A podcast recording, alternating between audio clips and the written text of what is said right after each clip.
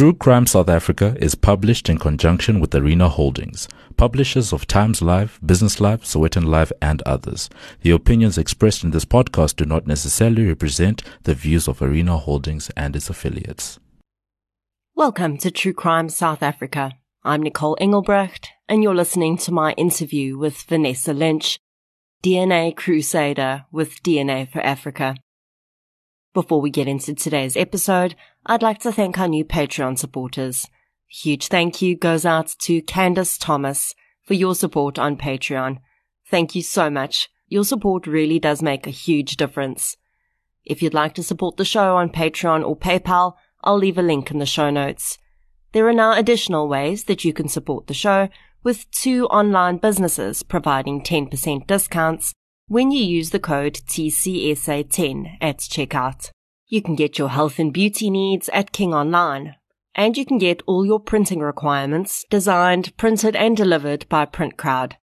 You can also help to support me as an individual creator by checking out the companion podcast I created with Showmax for the Devilsdorp documentary, or by purchasing the Krugersdorp Cult Killings audiobook, which I narrated, on Audible Google Play Books, or Apple Books. As always, any form of support is greatly appreciated, and it doesn't have to be financial.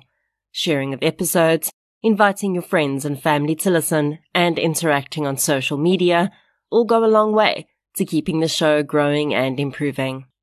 You can also leave a review on the podcast app you use to listen. If your podcast platform does not have that option, a Google or Facebook review is equally helpful. Recently on social media, you may have seen a hashtag going around. Hashtag pass the CO bill. And it's likely that you, like me, had very little understanding of what it meant. DNA is a topic that comes up in many of the cases I cover, and it's always a hot topic in the true crime community in general. For South Africans, We've recently been flooded with terrifying media reports about the backlog of DNA processing in our country. And I'll admit that I had very little factual understanding of exactly where South Africa stood on the DNA issue. And I figured that was probably the case for many of the podcast's listeners too. So I decided to speak with someone who would know. Vanessa Lynch not only deeply understands the current situation around DNA in South Africa, but for 17 years, she's made DNA her life. You'll hear Vanessa call herself a DNA crusader, and I think that title fits her perfectly. She's very simply a phenomenal woman who has come back from what is likely one of the most traumatic losses one could suffer to fight for real, tangible change in our country. And she's achieved that goal, time and time again. For Vanessa, though, and I think that will come across quite strongly in this interview, this journey has not been about her. It's been about every single victim of violent crime in South Africa. The people you hear me talk about every week. In this interview, Vanessa explains exactly what that hashtag is about, and she provides us with a really clear picture of where we actually are with DNA in this country. And it's not the doom and gloom many of us assume. So let's get into my interview with Vanessa Lynch, DNA Crusader and representative of DNA for Africa. The following episode may contain sensitive material, including descriptions of violence, sexual assault, or graphic descriptions of injuries to victims. If you feel you may be triggered by such material, please consider this before accessing our content. To access trauma counseling or services, please see the helpline information on our show notes.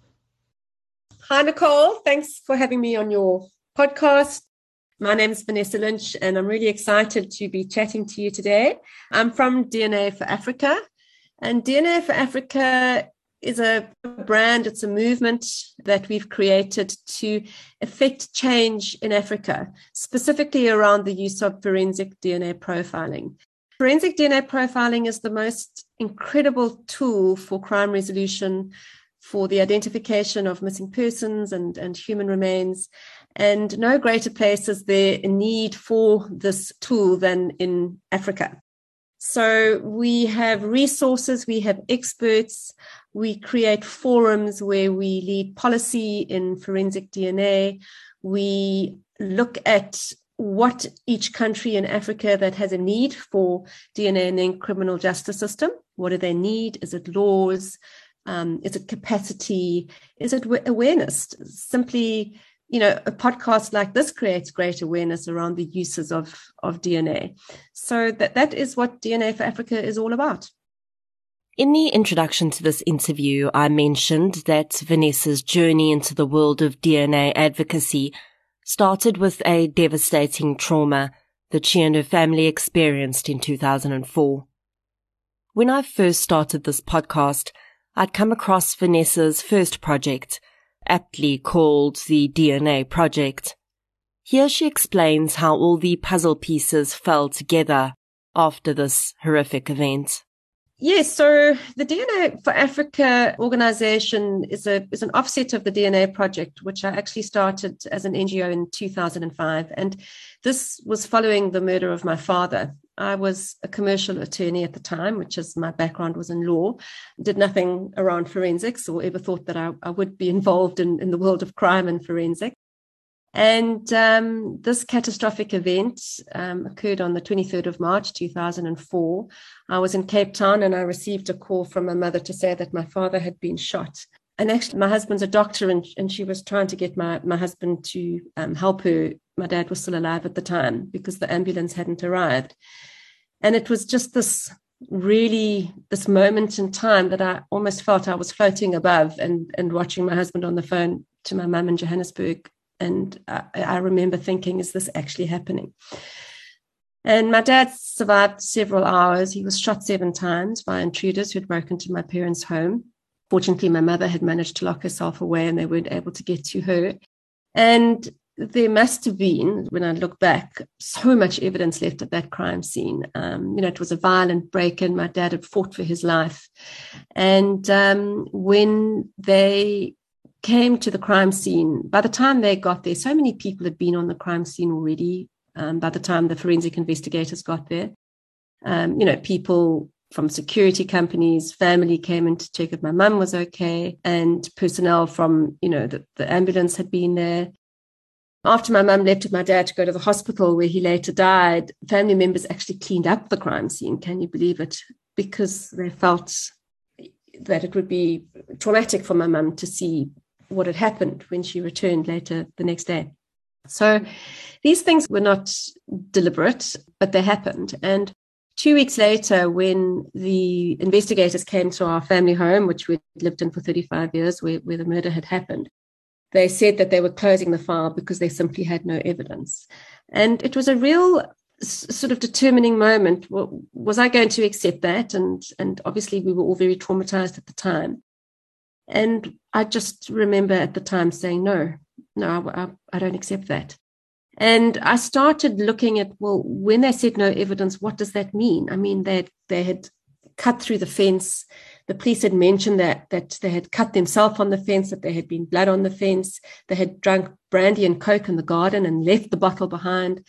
As I said, there was a you know a violent sort of wrestle between my father, who was wearing clothing, so, a friend of mine who was a forensic pathologist, his father was a forensic pathologist in Germany, said to me, Vanessa, there must be kilograms of DNA on that crime scene.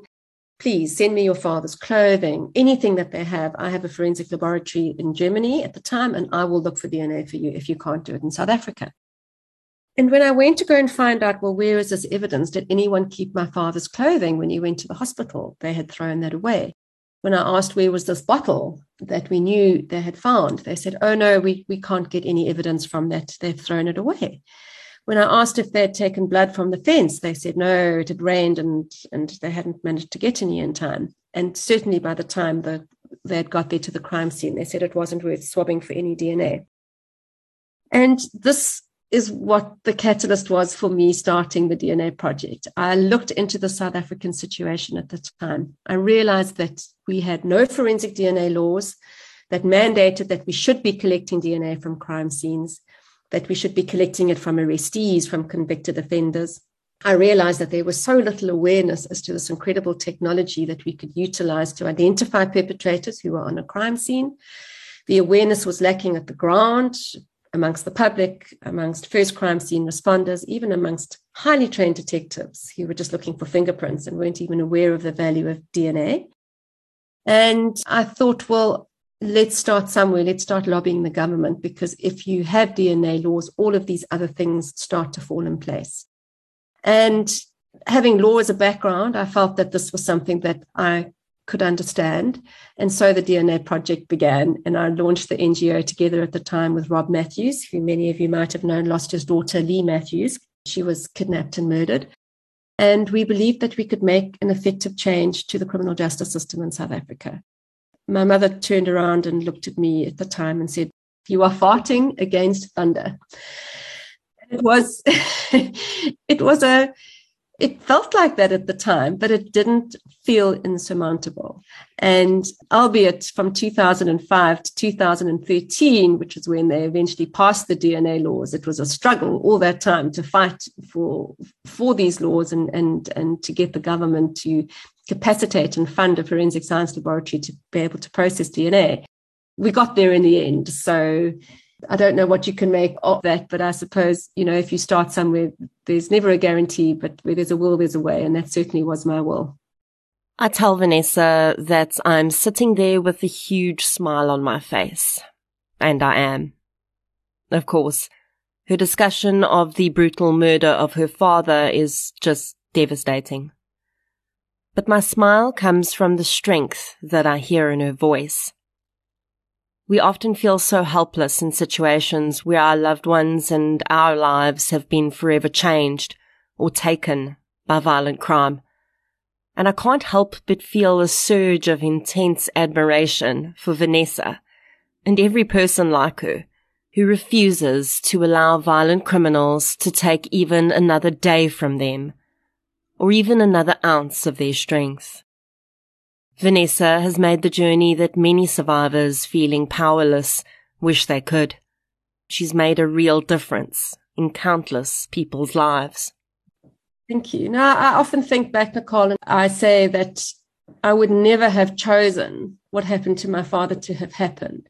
But deep down, I feel like this is what I was chosen to do with my life. And in many ways, knowing that he didn't die in vain and that there is an effectiveness in the criminal justice system, albeit it's up and down, and I'm sure we'll discuss this in the podcast. Often it's a sacrifice at one that, that can save many. And in many ways, I think this is what's happened. And certainly the, the you talk of powerlessness. And, and one thing I, you know, sometimes if I'm asked to speak, they say Vanessa's a victim advocate. And I always say, I am not a victim.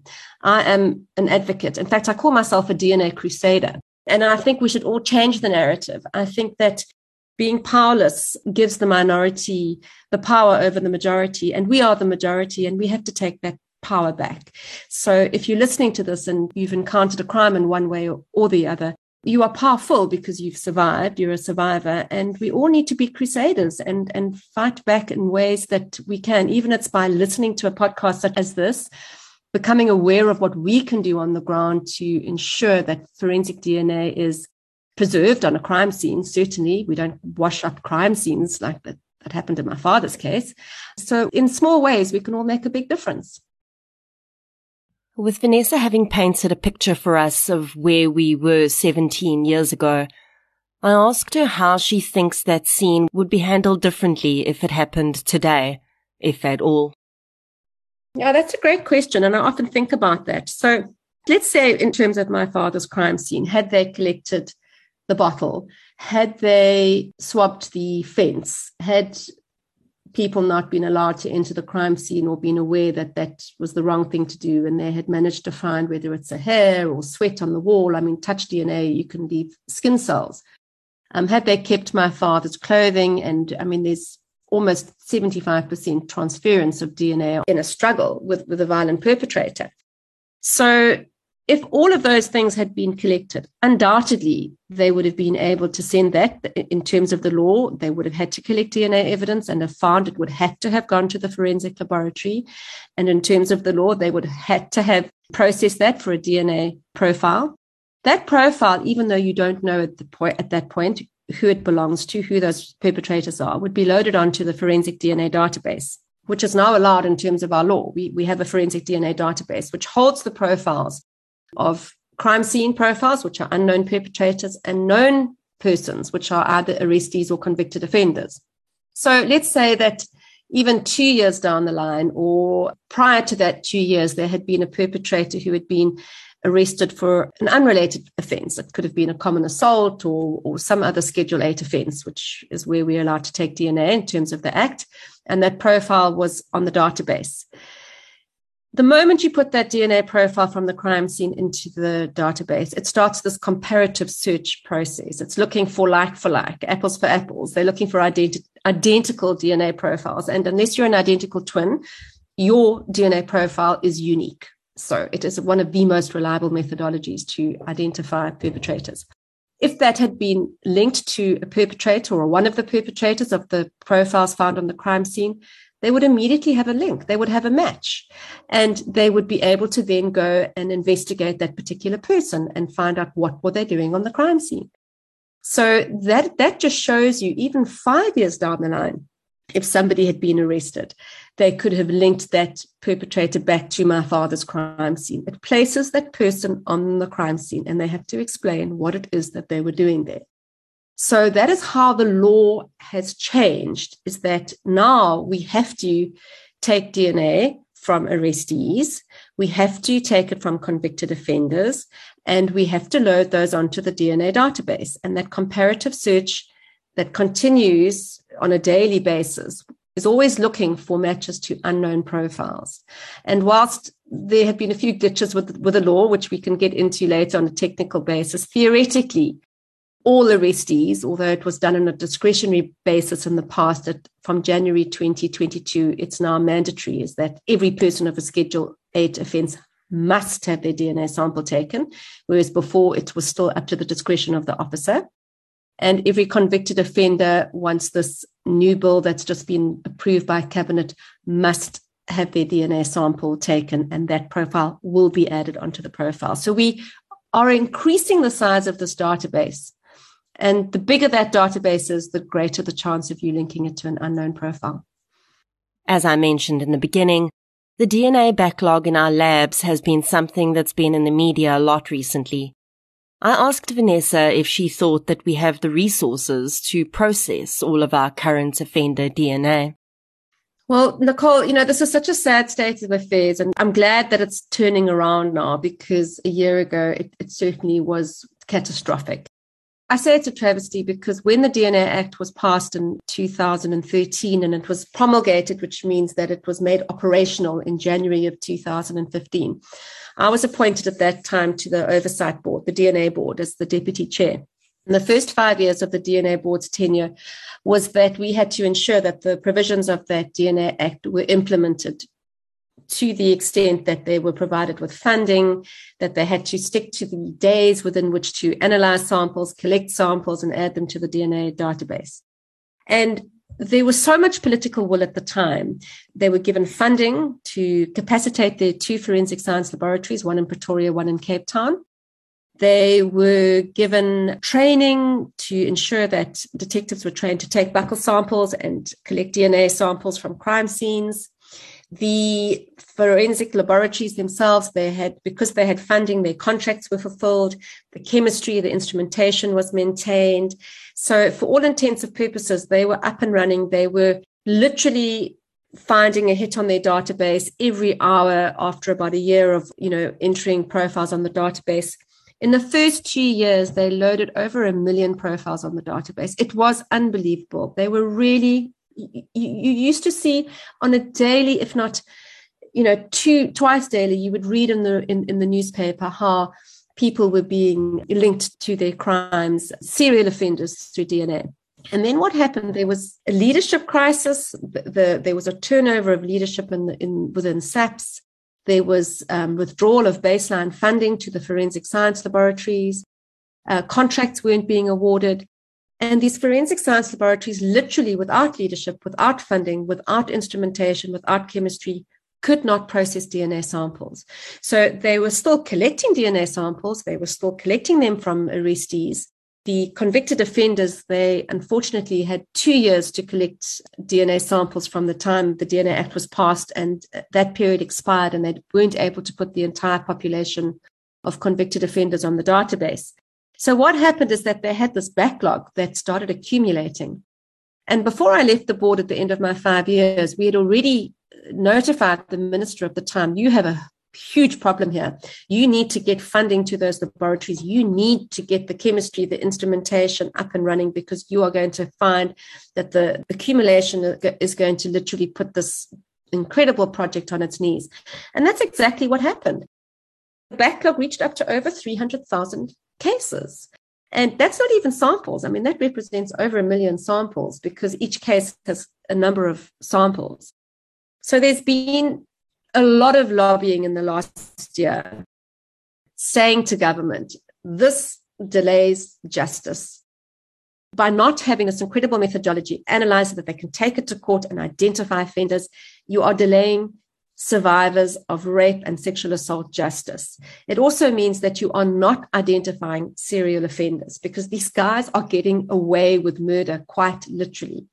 And the push on government to actually get things going did take into effect. And I think they gave about 250 million Rand back to the laboratories late last year. They've awarded all the contracts, the, the maintenance contracts are back in place. They are starting to process samples again, albeit not at the rate that they were previously, but definitely in the thousands per week. And they've given a zero backlog date for November the 1st, 2022. So I do hope that the great work was done in the first few years is now going to revert back to that. And this glitch in the middle where we had this catastrophe is not going to be the legacy that stays with the forensic science laboratory going forward. And it's hugely important to get this backlog under control because we know that particularly in the case of sexual offenders, these people will most often not just offend once in their lives. And the longer their DNA takes to be tested and to identify them, the more likely it is that they're taking more victims.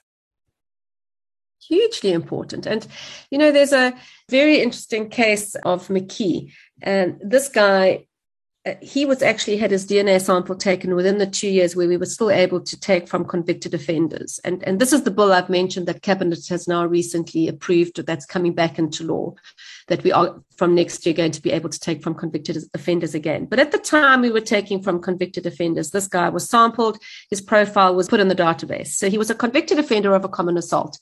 They weren't trying to prove that, that he had assaulted somebody because he had already been convicted. He was just, in terms of the law, having his profile taken and put on the database.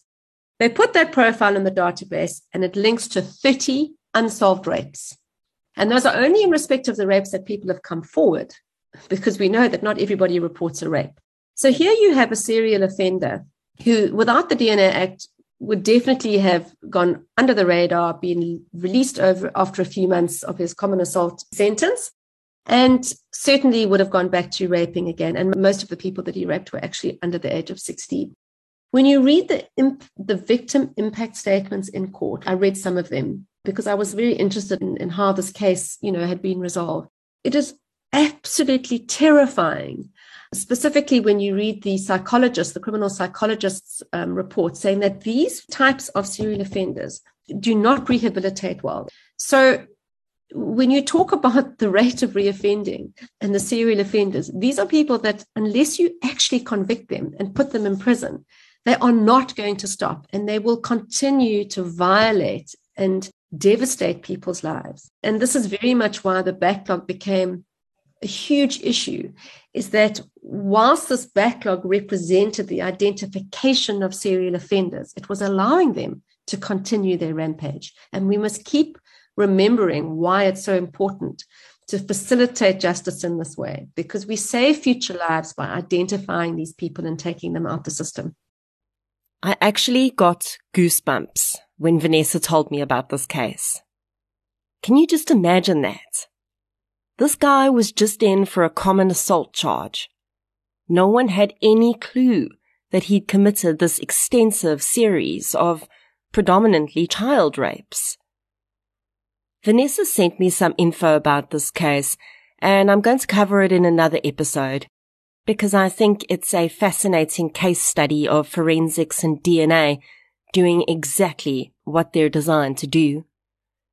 To highlight the deep and very real impact that these crimes have, Vanessa asked to share some of the victim impact statements from the Mkee case. These are between the ages of 10 and 16. Some of them how it affected their lives. And I mean, it's, it's very brutal, but it's very raw.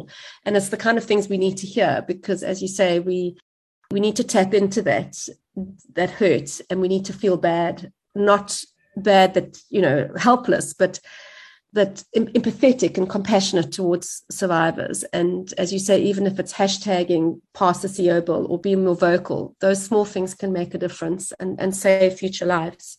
I mean, this one starts today. I'm a survivor, not a victim. Yes, I might be a victim in the eyes of the law, but for me, I believe that I, I am very strong and I am a survivor. I had this sharp pain in my heart and it just wouldn't go away. I would sit alone because that time I refused to wave people around me.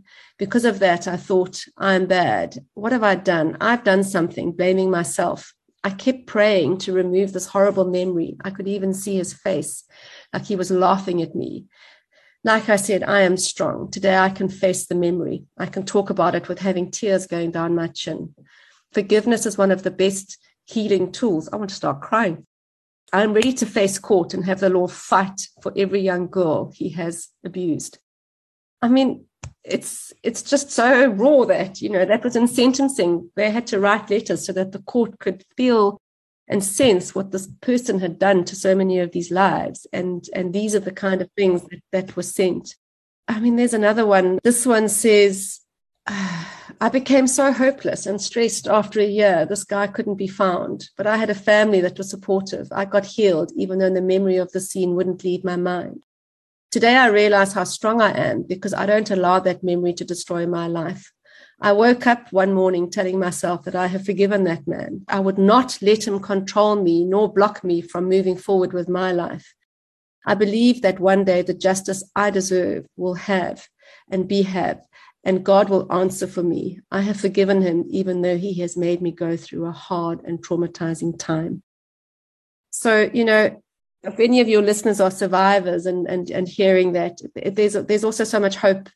There's so much hope in that. And, and, and I think that the fact that he was given justice as a result, he was put away, this guy Mkee, for I think there was like over 40 life sentences. And that was as a result of DNA linking him to his his heinous crimes. And that is how justice can be served. And that, and that is why we need to fight harder for these dna laws to be in place. And although being the humble person she is she probably won't admit it that is vanessa's dad's legacy and hers. And that power given back to those victims is the direct result of the work she's done to get all these pieces of DNA legislation passed. And of course, many others have worked with her, alongside her, and taken up the cause just as strongly. But I think that's a powerful thing. When those men walked into Vanessa's parents' home 17 years ago and chose to end her father's life, they had no idea that they were also starting something. They were setting in place a chain of events that through Vanessa's refusal to sit down and accept the status quo would one day ensure that people like them who feel it their right to take and devastate the lives of others in South Africa would be called to justice. If those men hoped to silence someone that night so that they could get away with their crimes, all they did was create a spark that ignited a voice that could never be silenced. These victim statements that Vanessa reads are part of that voice. Looking at that case, we also have to think about how many other um, keys there are out there that may not be caught if DNA samples from their victims or crime scenes are not timeously processed. I said to Vanessa that it's actually a human rights issue. If we're allowing these people to roam free when we have the capacity to identify them, we are allowing the rape and murder of future victims. In fact, we're inviting it. It does. And you know, you, you, talk about a constitutional crisis, which which it was. If you think about in terms of our DNA laws, we can actually take a DNA sample from a victim, we can take a DNA sample from a witness, and even from a sexual partner of a of a rape survivor, in order to exclude those people from the investigation if if their DNA profile happens to be found on the crime scene. So those people, the, the innocent people, we can actually take DNA samples from. But then a convicted offender, we cannot. And as you say, it means, well, when we're talking about the balance of rights here, we're trying to keep society safe. We're allowing the people that actually are violating citizens of, of society, we're allowing them to go out without having their DNA sample. But yet the innocent people who are actually often the victims um, are the ones that are, are, allowed to be sampled. It, it, it was on its head. It was crazy. And we, and we need to redress this. And that's why I talk about society needs to take back their power and we need to be more vociferous with our rights. And we need to, we've got the most amazing constitution. Um, we can't be silent on this. And we do. As much as we might like to nitpick about the country we live in, our constitution is one of the most robust, advanced, and all-encompassing in the world. Unfortunately, it's not always implemented the way it should be. And this led Vanessa to another point about the constitutionality of holding people's DNA profiles in a database and the reality behind that. And actually, Nicole, that leads me into quite an important aspect of forensic DNA profiling. And, and I think it's important to, to maybe address it at this point for your listeners. There's often a, a human rights concern around holding genetic information on a database, specifically if it's held by the state. Now, interestingly, I've mentioned to you that I'm currently researching for my doctorate, and this addresses the issues of the ethical issues around forensic DNA databases and how robust they need to be in order to ensure that genetic information is protected and people's privacies are protected in that regard, because obviously genetic information holds information about a particular person. And this is one of the reasons why these forensic DNA databases are specifically such a good methodology. So when you talk about a forensic DNA profile, it's different to your DNA profile. So a DNA profile holds your entire, if you were just talking about your entire genetic makeup, your genome, we don't even know what most of it codes for. That really represents all of the data, some of which we know about. But a forensic DNA profile, they look at the, the, the part of your, your DNA that they call non-coded. It doesn't code for anything. So it's meaningless. It's just numbers that the scientists don't know what they, they code for. Not that they don't code for anything, but currently in that particular 95% of your DNA, they have no idea what it codes for. And they only need to look at currently in South Africa, we look at 16 regions of your of your DNA out of billions. And that's enough to identify somebody other than an identical twin as a unique individual, the way that they calculate um, the probability of, of a random person in the population having the same DNA profile. So, in terms of the constitutional aspect of having a forensic DNA profile on the database, first of all, it doesn't give away any information about that particular person at all. It's not loaded with other information regarding that particular person. And it really is just a methodology as an identification tool. Does do those numbers match up on the crime scene profile to those of the reference profile, the known arrestee or convicted offender profile? And holding that information on the database, it's secure. There's there's penalties of 15 years imprisonment for any abuse. But even if you had to take that information out and look at look at it, it's not going to provide you with, with any information. So I think the fact that our constitution has deemed this to be valid. You know, when, when a bill passes through Parliament, it goes through the South African Human Rights Commission, it goes through, you know, does it pass constitutional muster? And all of those things have been ticked. And therefore, we should embrace this because, you know, there's more information in your IDE book. I think people put more information on social media as far as I'm concerned in any event. But on the balance of rights, it actually really is important to understand that this is a really good thing in the detection and resolution of crime. And, and it is protected by our constitution. It is protected in terms of our DNA laws. And therefore, we should embrace it and, and really encourage the police to use it more in criminal investigations. That got me thinking about genetic genealogy and how it's been used as an investigative tool overseas to identify both victims and perpetrators through familial connections. When I had this conversation on Facebook a while back and wondered how many South Africans would be up for this being used as a tool by our law enforcement, I noticed that many people had privacy issues with this. And when Vanessa said that for criminal investigations, we only use 16 markers and really that holds no pertinent information about a human being, I wondered if that was the same for genetic genealogy databases.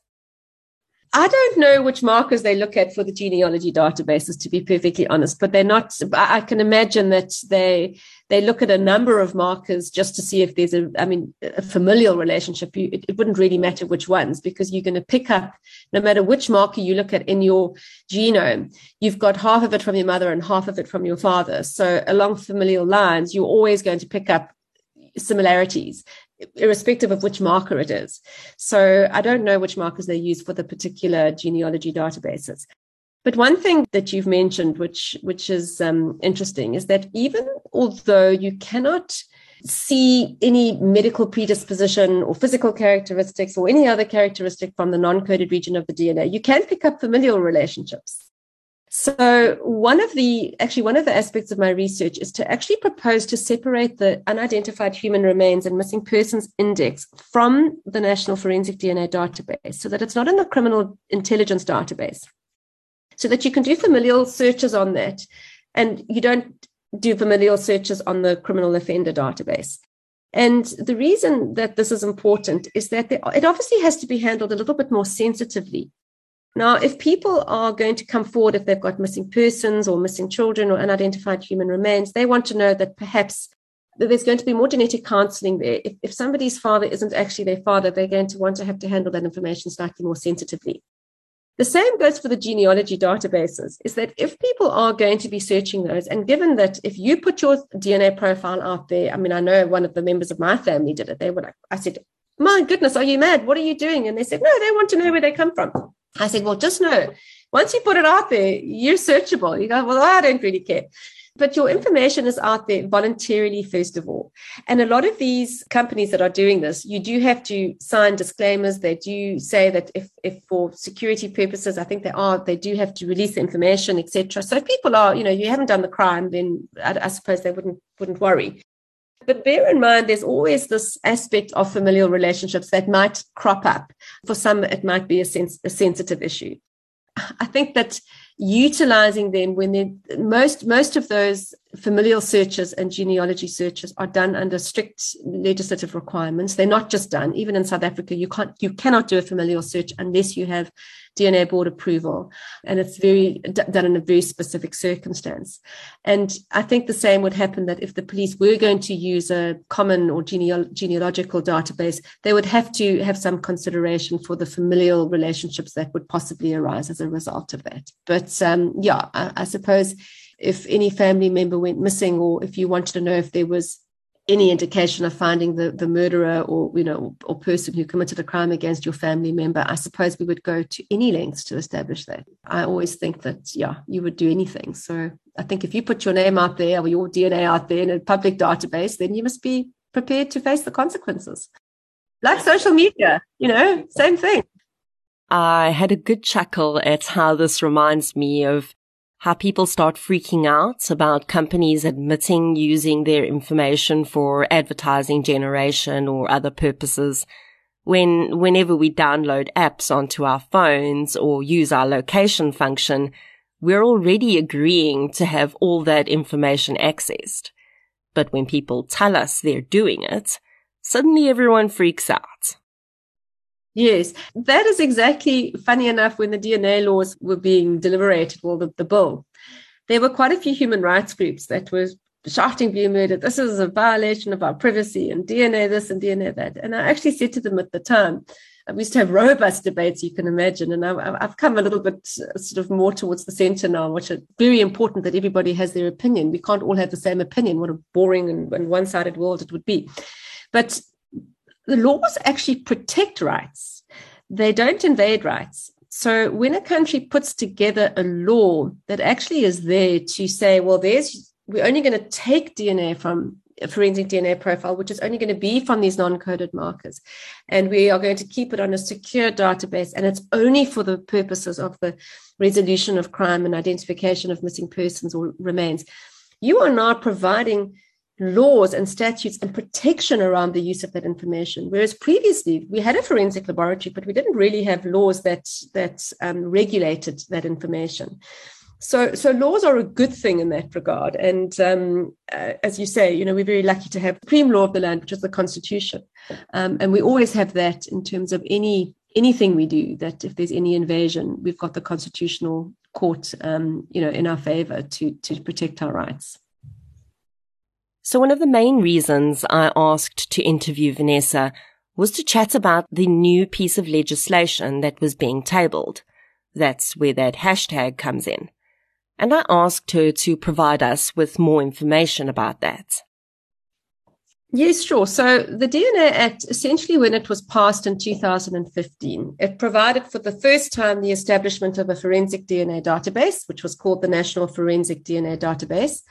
And that was made up of six indices. One of them was the Crime Scene Profile Index, which, as it says, is from crime scenes. The other was from convicted offenders, that is retrospectively all convicted offenders at that time had to be entered onto the DNA database after their sample was taken. That profile was on the database under the convicted offender index. The arrestees, those were people who had been arrested or charged with a Schedule 8 offense, and that profile was put onto the database, migrated to the convicted offender index or removed if it didn't result in a conviction. Again, we talk about constitutional rights. If you're not guilty, it's removed. There was also the missing persons and unidentified human remains index of any missing persons that, you know, if, if you if you could find a reference sample that you could put on the database in case remains were found, or if if it's a child to be able to identify them. There was also something called an investigative index, and that was, as I mentioned, persons of interest to the investigation, possibly a witness to be excluded, or maybe a sexual partner in a, in a sexual assault case that needed to be excluded. And also one called the elimination index, which is police officers who are often on crime scenes or people working in the laboratories who could possibly contaminate a crime scene and they need to be excluded as well.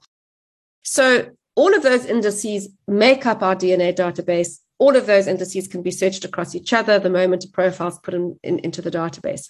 But the most important ones are the convicted offender and the arrestee index.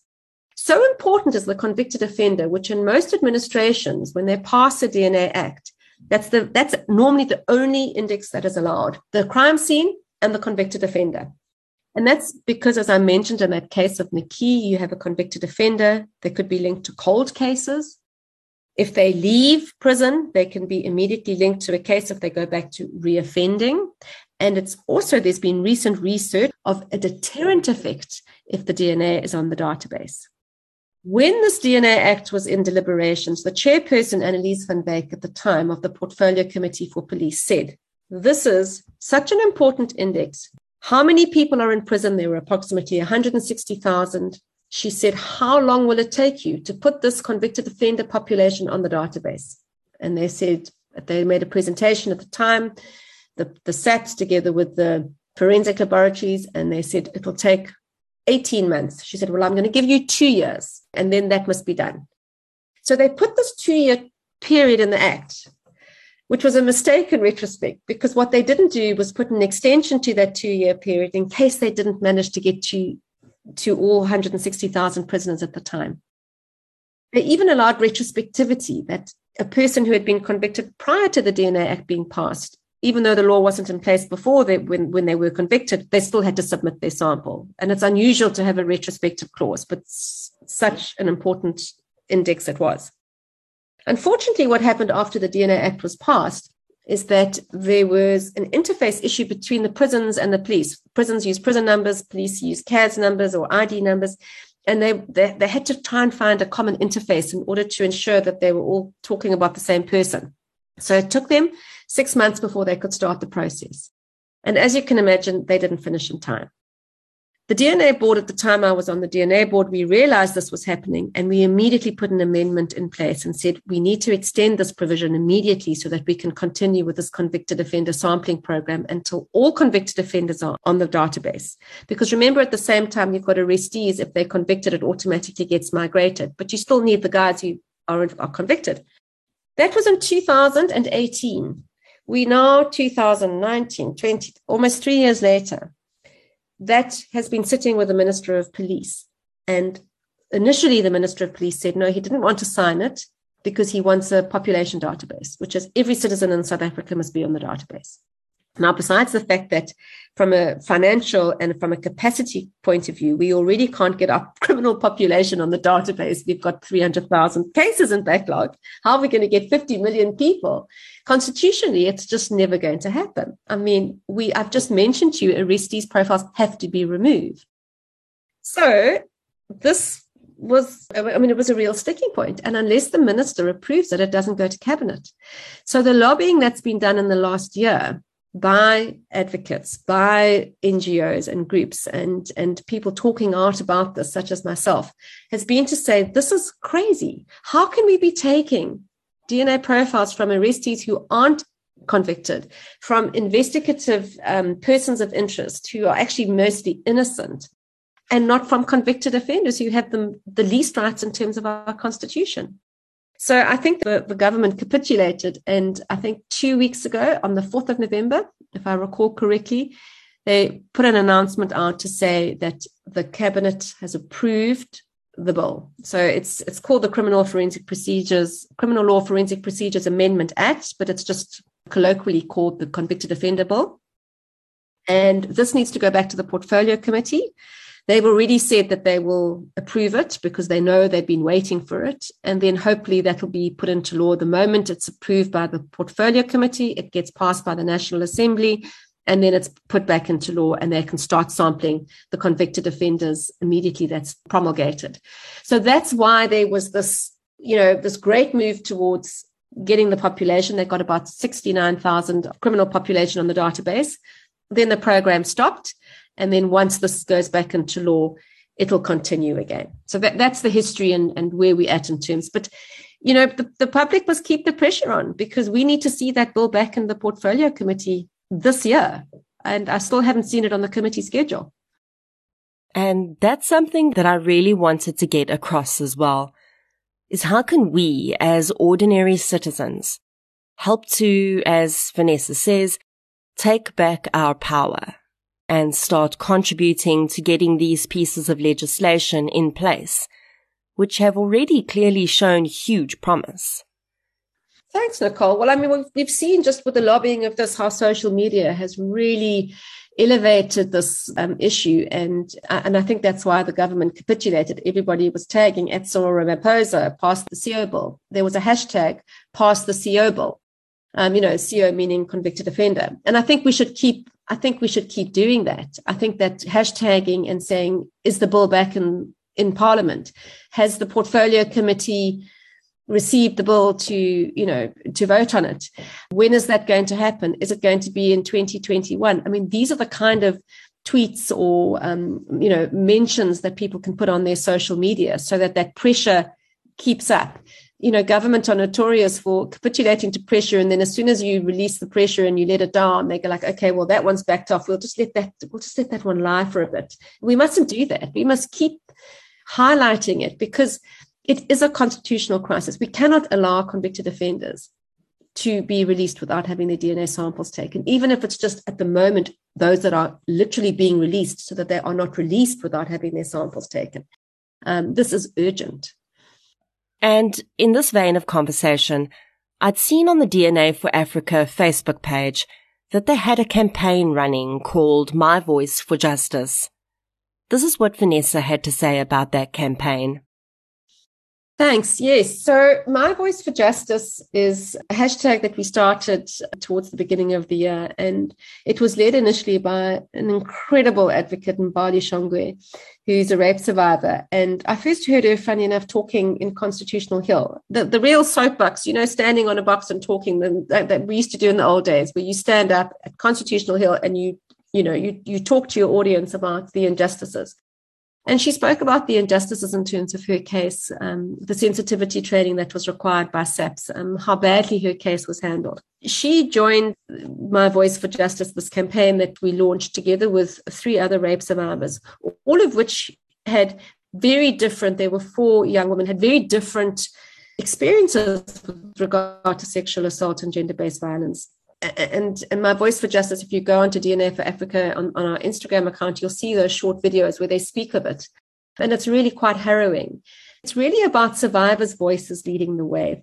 We have a culture in south africa where people are ashamed of what's happened to them and they are ashamed to speak of their experiences. And culturally it's quite damning if you you know if, if you have been raped or if you're a survivor of a sexual assault. And we need to change this narrative. We need young women and young survivors of, of all genders to come forward and understand that first of all if they've had an injustice as a result of our criminal justice system uh, they need to speak out about it because unless we know about this, we can't correct it.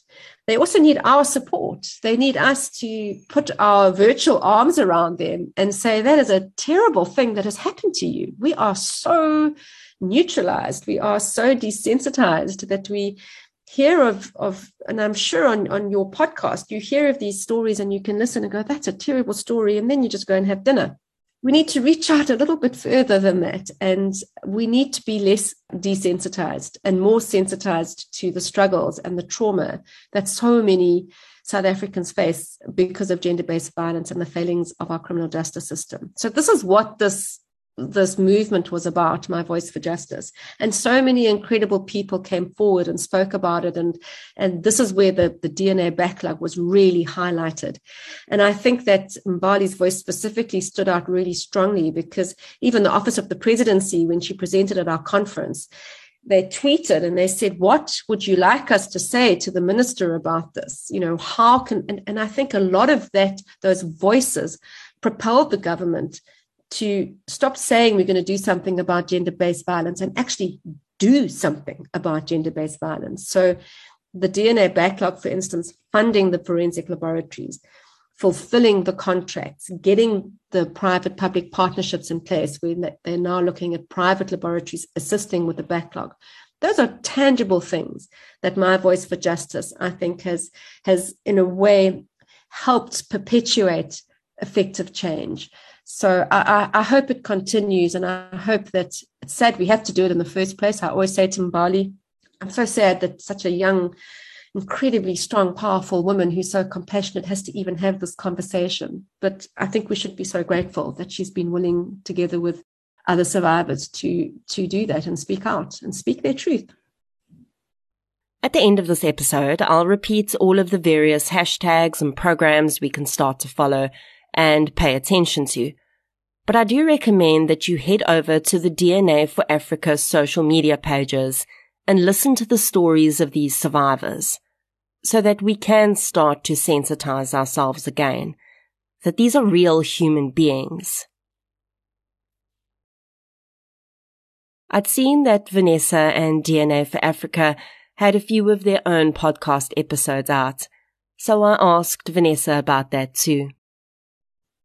So, well, what I did was um, I interviewed, well, I just did a few interviews of some amazing people um, that were working in, in this arena. There was one with a rape survivor, Wangu Kanja in Kenya, and she's developed a low uh, cost rape kit.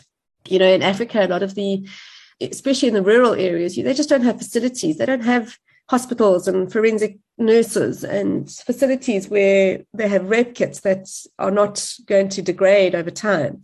So should they developed a low cost, which governments can afford, um, very simple to use. Actually, uh, survivors can use them themselves if they're raped, and it's a, like a, a long swab, and they can close it up, and it's preserved, so it doesn't degrade.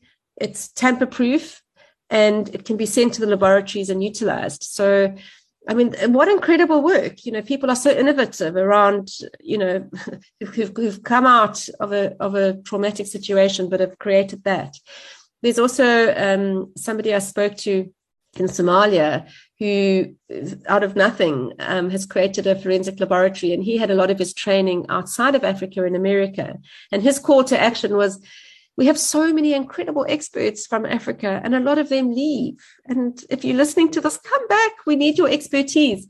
And many people, you know, such as Dr. Shire in Somalia, he doesn't live there permanently, but he comes back and he brings his expertise back into his country and he provides support and he provides training so that um, people, local people can, can then build up on, on his expertise.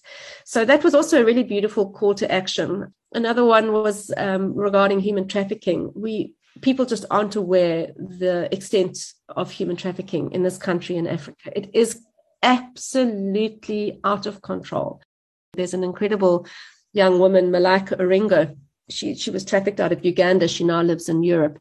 She has an incredible story to tell and, and trying to help survivors get back into society and also how to identify human trafficking. I mean, through COVID, I've heard of stories that you know, people sell their children. It's just horrendous.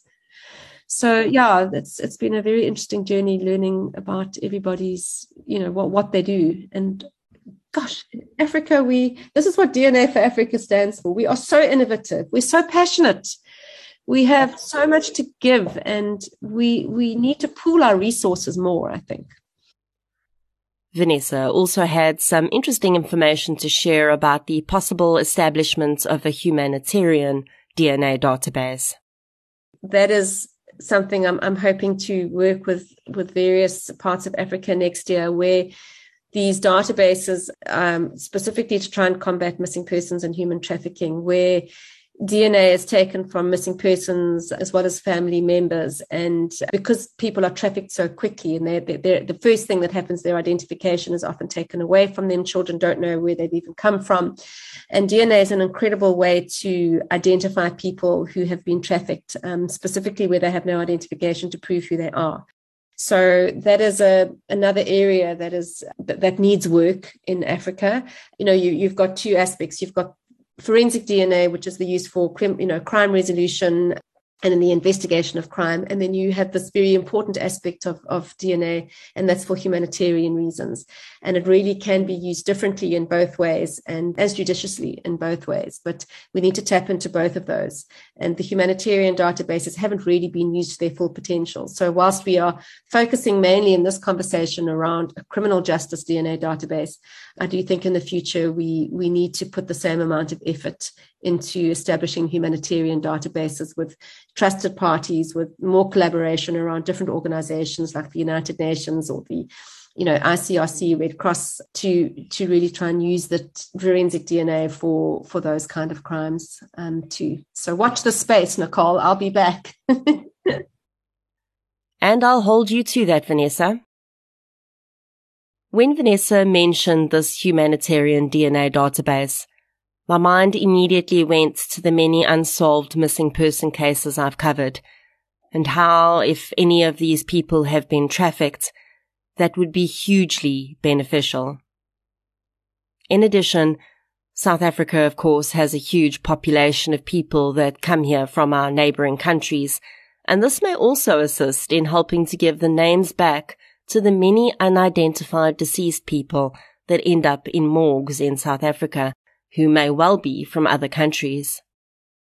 Absolutely, and in fact, the we had a um, a podcast recently between the Western Cape Forensic Toxicology or Pathology Department, who were talking about the burden of unidentified bodies and the thousands of unidentified bodies, as well as with Missing Children South Africa and the international community of Red Cross, who deal with a lot of issues of missing children and um, missing persons and, and, unidentified human remains throughout Africa. And that's exactly one of the issues is this lack of identification.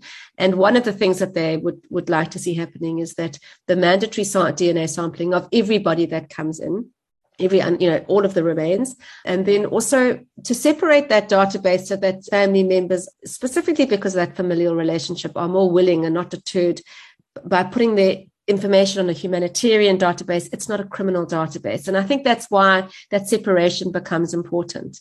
And they reckon that, I mean, I heard the story the other day from Missing Children South Africa where they had literally, they could have identified the person back to their family within 24 hours and then a year and a half later they sort of connected all the dots so you know these kind of um, travesties and and and the trauma can you imagine not knowing for a year and a half and longer. I mean i'm sure a lot of the cases are longer. So you know for foreclosure and resolution it's just something that uh, it's humane. We need to be humane about this. And that's one of the reasons exactly as you say people need to be able to repatriate their loved ones or know that they've been found, even if unfortunately they, you know, they've died. And of course, that just makes me think about the families of missing people that have been missing for 10, 15, 20 years, who just don't know if the body of their loved one has at some points come through a mortuary in South Africa and been buried without their names. I've had the pleasure of meeting some truly amazing people through this podcast. And I must say that Vanessa Lynch is most certainly one of the most interesting and powerful change makers I've come in contact with. And her power does not come from the fact that she's able to get legislation tabled necessarily. I think her power comes from a much simpler and more profound place. The love of a daughter for her father. I'd like to thank Vanessa for chatting with me and sharing the information she has. I think we all have a far clearer picture of where we are today with DNA, and I think you'll agree that once the CO bill is finalized and we start collecting and processing that convicted offender DNA again, we can all look forward to many cold cases being solved. In response to an open letter to the President of South Africa regarding the passing of the CO legislation, Mr. Rapea, Secretary for the Police Service, had the following to say in regard to the progress of this.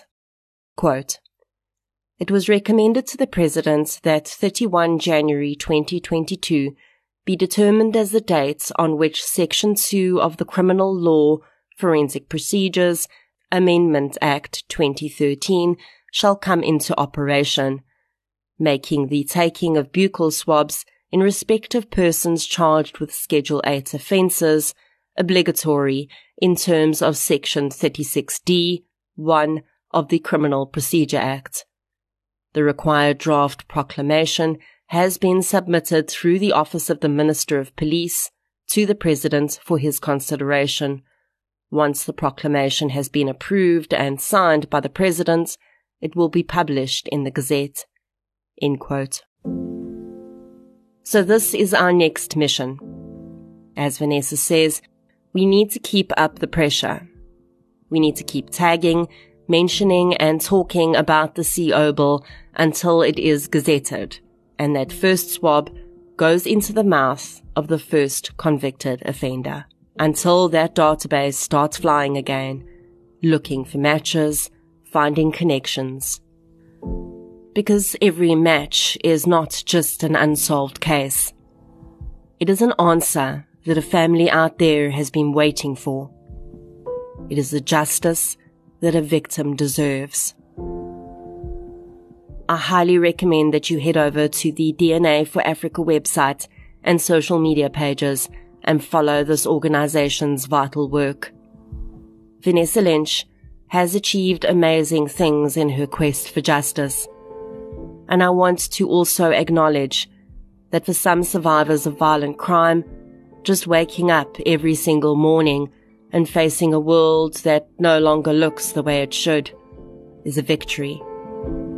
And it is for those survivors that the rest of us can be voices.